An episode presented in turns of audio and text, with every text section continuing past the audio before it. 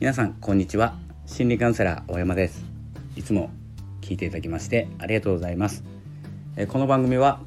SNS 疲れ SNS 不安症などの対策あとはその疲れるエネルギーを、え、マーケティングに使えないかということをですね考えながら毎日配信しております。ちなみに毎日配信しない時もあります、えー、よければですね、えー、聞いていってください。ということで、え今日はですねえーと、ニュースにもなっていた、まあ、新聞に載ってたんですけれどもそこからですね少し引用させていただいてお話しさせていただきます。えっ、ー、とですねこれの記事ではですねあの、まあ、ネット選挙のことなんですよね。ネット選挙でえっ、とですねまあ選挙ネットの中で選挙を行うということでその有権者の方がですね、えー、まあ、検索上位を狙うこれブロガーさんのやっていることなんですけれども検索上位っていうのは Google を開いて何か文字を入れて検索をした時に、まあ、上の方に出てくるようにすることを SEO というんですけれども SEO、検索エンジン、えーまあ、対策ということでやるんですけれども、えー、それをブロガーさんはですねタイトルだったり文章の内容だったりですね、えー、していろんなことを考えながらその上位を狙ってい、えー、くんですけど、まあ、この選挙に関してもですねえー、まあ、ブログを書いて、まあ、こう投票してくださいということをやってたようなんですけども、えー、そこでですね、まあ、いろんなことが行われるのじゃないかということで、まあ、ある事例を出すと、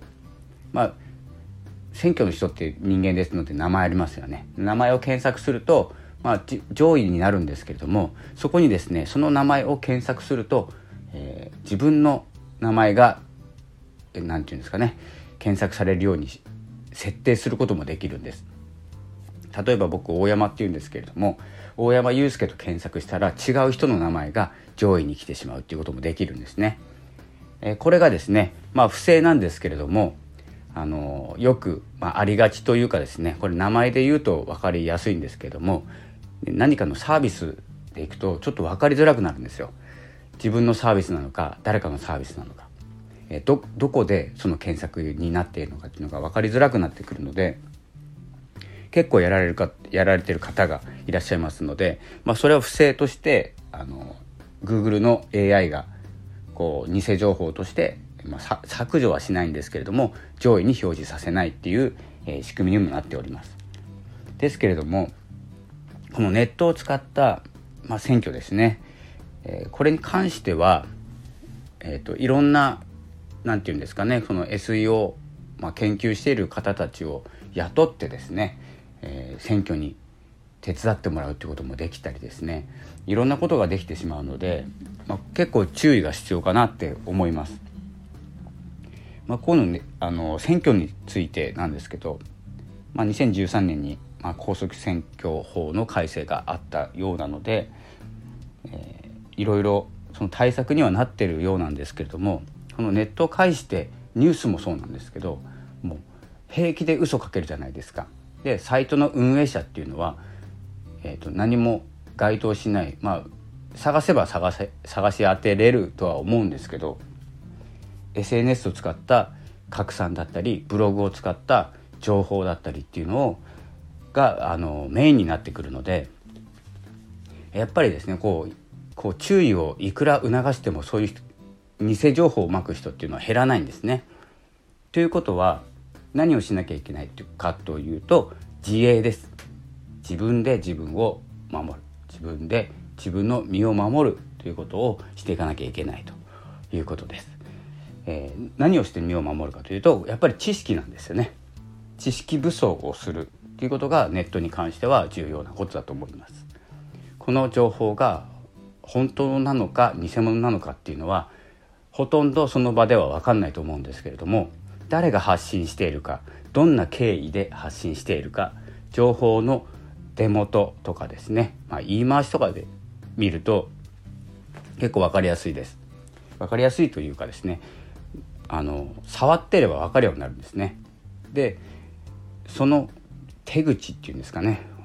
手口も見てたら分かるようになるんですよ。まあ、100%ではないんですけどあのなんとなく分かります。でまあ僕もですね5年6年目になるのかな6年ぐらいこうネットでですねビジネスをやってるんですけれども、まあ、すぐにいなくなる方とか一瞬で稼いでいなくなりそうな人とか、まあ、サービス自体に価値はない人とかっていうのは見ればすぐ分かるんですよ。まあ、やり方が一緒なんですよねなんか知らないけどその詐欺とかそのグループでやってるのか分かんないんですけど、まあ、そういうのをですね、まあ、目にしておく接しておくっていうことが大事だしどんな人から情報を得るのか。例えば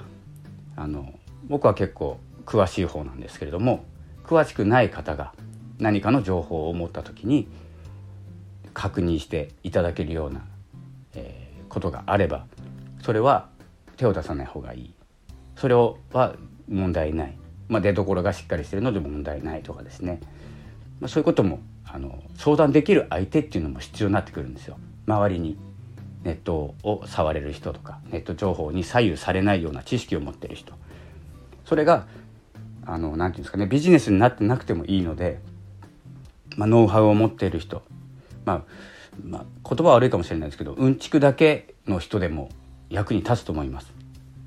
あの仕組み分かってますから。そんな感じで情報から身を守るためには自分が情報に接するしかなくてその情報に接する時間とかがなかったら接している人との時間を作るっていうことが大事になってくると思います。えそんな感じでですね、まあ、ネット選挙とかいろんなことがネットになって、えー、今回のワクチンもそうなんですけれどもネット触ったことないから分かんないとかですねパソコン触れないとかって言っていると、えー、やっぱりですね自分が得をしないというかですね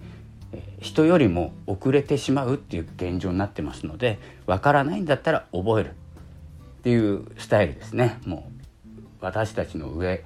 まあ、僕の親世代っていうんですかね。60歳70歳の方ですと、まあ、周りにやってる方いらっしゃるんですけどまあ分かんないから、まあ、見ないようにするんですよね。でやってっていうのはいいんですけどいざ自分にこう携帯料金とか例えば僕が親の携帯料金とかえー、家周りのですね、えー、コンピューター周り見てみたらいらないものが付けられてるということよくあるんですね。えー、そんなことが起きないように、えー、やっぱり向こうも商売でやってますのでいろいろつけてきますので、えー、分かる方に、相談するとか、えー、どんなものがいいのか、えー、これでいいのか、まあ、心配だったらですけどね全然気にならないっていうんだったらいいんですけど、これからどんどん必要になってきますので周りにいたら、え、結構安全になります。のでまずはですね情報と接することとですね変に信じないことですね。そんな感じで、え、情報とうまく接していきましょう。ということで今日の放送はこの辺で失礼いたします。ありがとうございました。さようなら。